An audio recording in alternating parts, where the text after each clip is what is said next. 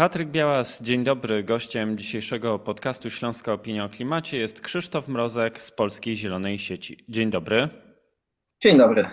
Znalazłem na Waszej stronie internetowej takie stanowisko, raport przygotowany we współpracy z Instytutem Reform. Remanent czy pomysł na przyszłość Krajowy Plan na Rzecz Energii i Klimatu pod lupą ekspertów. Co to takiego jest ten Krajowy Plan na Rzecz Energii i Klimatu? Kiedy został przyjęty i co o energetyce w tym planie możemy przeczytać? No, to zależy, jak na to spojrzeć. Krajowy Plan na Rzecz Energii i Klimatu e, dla bardzo wielu osób to będzie e, nudny, kilkusetstronicowy dokument opisujący e, pewne planowane działania w obszarze transformacji energetycznej. Ale dla nas, dla osób zajmujących się energią i klimatem, to jest, to powinien być wyraz polskiej strategii dekarbonizacji, tego, gdzie my powinniśmy się znaleźć w roku 2030, żeby e, realizować cele klimatyczne Unii Europejskiej. Naszym zdaniem Krajowy Plan na Rzecz Energii i Klimatu to powinna być wizja polskiego państwa, w jaki sposób my powinniśmy odchodzić od paliw kopalnych, przede wszystkim węgla, również gazu ziemnego, z diagnozą, gdzie my jesteśmy w tej chwili, jakie kroki musimy podjąć, żeby z paliw kopalnych więcej nie korzystać. No i E, może e, zachęcając e, wszystkich Państwa do przeczytania naszej analizy, pozwolę sobie na taki spoiler, że piszemy w niej, że tego planu nie ma i wizji polskiego państwa nie ma, a KPIK, czyli Krajowy Plan na Rzecz Energii i Klimatu, jest zbiorem pewnych życzeń, opinii, podsumowań różnych, często sprzecznych państwowych strategii i przepisów, odwołaniem do przepisów unijnych, bez takiej spójnej wizji i koncepcji, dokąd my dążymy. E, ale może powinienem był właściwie od tego zacząć, że Krajowy Plan na Rzecz Energii i Klimatu to nie jest polski wynalazek ani e, polski wymysł, tak jak na przykład e, polityka energetyczna Polski do 2040 roku, o której ostatnio w mediach jest głośno, dlatego że w związku z kryzysem energetycznym rząd podjął się jej nowelizacji. KPIK to plan, który każde państwo Unii Europejskiej musi przygotować. E, wynika to z rozporządzenia w sprawie zarządzania Unią Energetyczną i działaniami w dziedzinie e, klimatu. Każde państwo taki dziesięcioletni plan e, na lata 2021-2030 musiało przygotować. Polska przygotowała go w końcu roku 2019 i następnie taki plan po pięciu latach jest nowelizowany.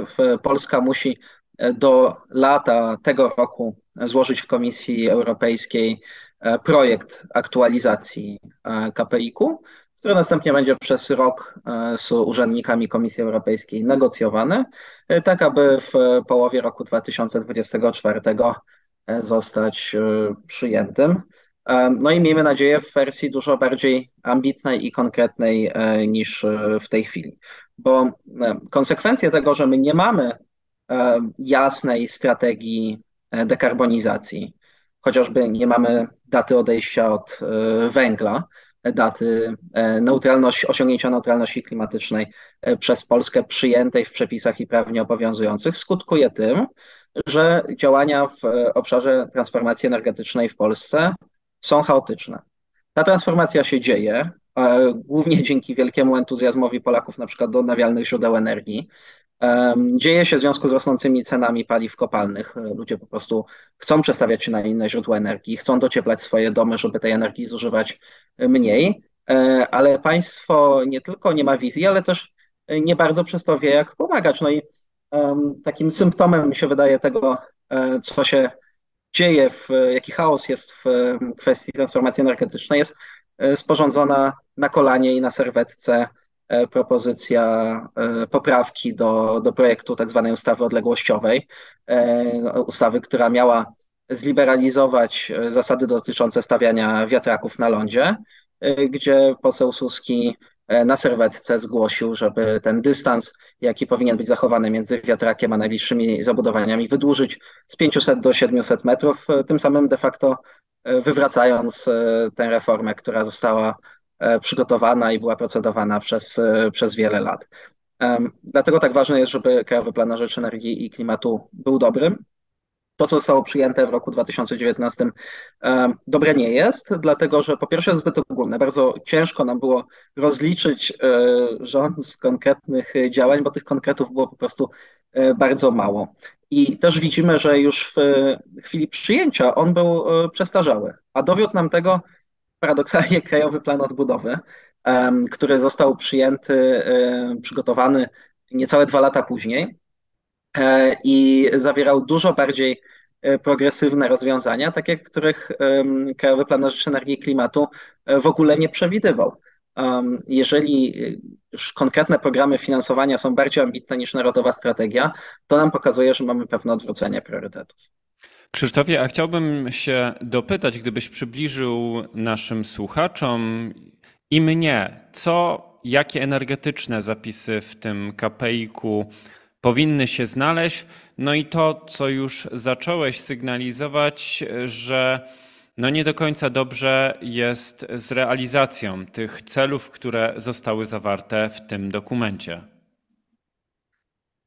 Krajowy Plan na Rzecz Energii i Klimatu powinien e, opisywać e, kompleksowo działania w e, obszarze transformacji e, energetycznej. On powinien z takich rzeczy na poziomie generalnym, horyzontalnym zawierać, tak jak powiedziałem, datę osiągnięcia neutralności klimatycznej i ścieżkę wygaszania wydobycia węgla.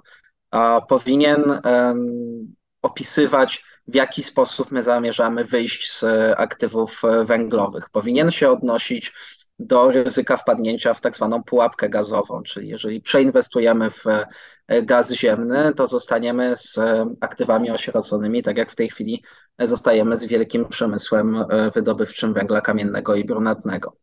Powinien na pewno uwzględniać e, dynamikę wzrostu mocy zainstalowanej w odnawialnych źródeł energii, w fotowoltaice e, przede wszystkim, e, no i nieprzygotowanie sieci dystrybucyjnych do przyjmowania tak dużej e, energii. Na pewno powinien zawierać pomysł na reformę programu Czyste Powietrze, tak żeby on adresował kwestię ubóstwa energetycznego w obecnym KPI-ku o ubóstwie energetycznym. Na pewno mówimy z, zbyt mało. E, na pewno takimi istotnymi kwestiami, które wskazują autorzy naszej analizy, jest e, kwestia e, strategii wodorowej, która zresztą jest przez rząd przyjęta, ale w KPI-ku nieobecna, czy kwestia technologii wychwytywania i składowania dwutlenku węgla, które w Polsce się rozwijają, ale które w KPI-ku nie są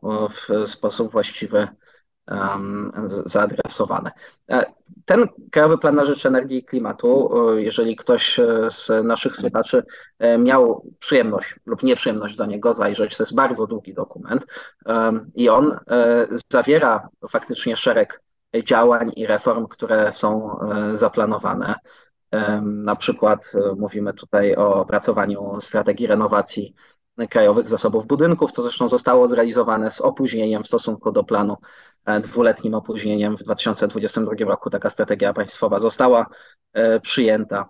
Wypracowanie polityki e, ograniczenia ubóstwa energetycznego było zapowiedziane, ale właśnie nie zostało zrealizowane. Również udzielenie wsparcia związanego z rozwojem morskiej energetyki wiatrowej. To akurat zostało zrealizowane i baza tutaj prawna i operacyjna do e, przygotowania farm wiatrowych na morzu jest gotowa. E, tych e, zmian jest sporo. Myślę, że mogę zachęcić naszych słuchaczy do tego, żeby sięgnęli do naszego raportu. On nie jest długi, ale systematyzuje tutaj wiedzę. Nie będę wyliczał wszystkich reform, które są tam przewidziane, ale chciałbym podkreślić generalny problem. Te reformy, które są tam wyliczone, one nie wpisują się w politykę klimatyczną Unii Europejskiej są zbyt mało ambitne, nie są kompleksowe, nie obejmują e, wielu sektorów. Tak jak mówiłem przed chwilą, są e, obszary, na których my powinniśmy się skupiać jako państwo bardzo mocno uzależnione od paliw kopalnych. One w ogóle nie są w, w KPI-ku e, zaadresowane.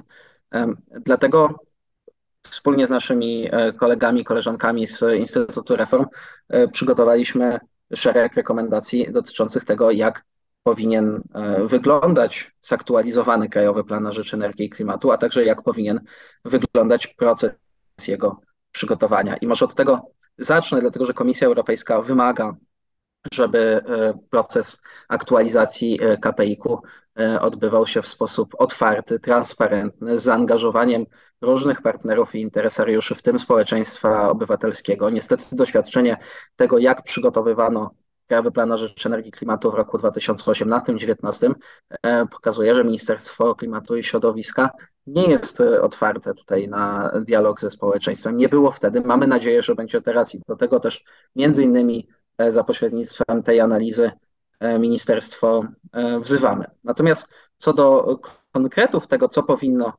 znaleźć się w Krajowym Planie na Rzecz Energii i Klimatu, na pewno powinien zostać dostosowany do celów unijnego prawa klimatycznego, znaczy do tych celów redukcyjnych 55% mniej emisji gazów cieplarnianych do końca tej dekady i neutralność klimatyczna do roku 2050. E, to wymaga podniesienia e, krajowych e, celów, między innymi celu odnawialnej energii, celu efektywności energetycznej, które w tej chwili są poniżej standardów unijnych.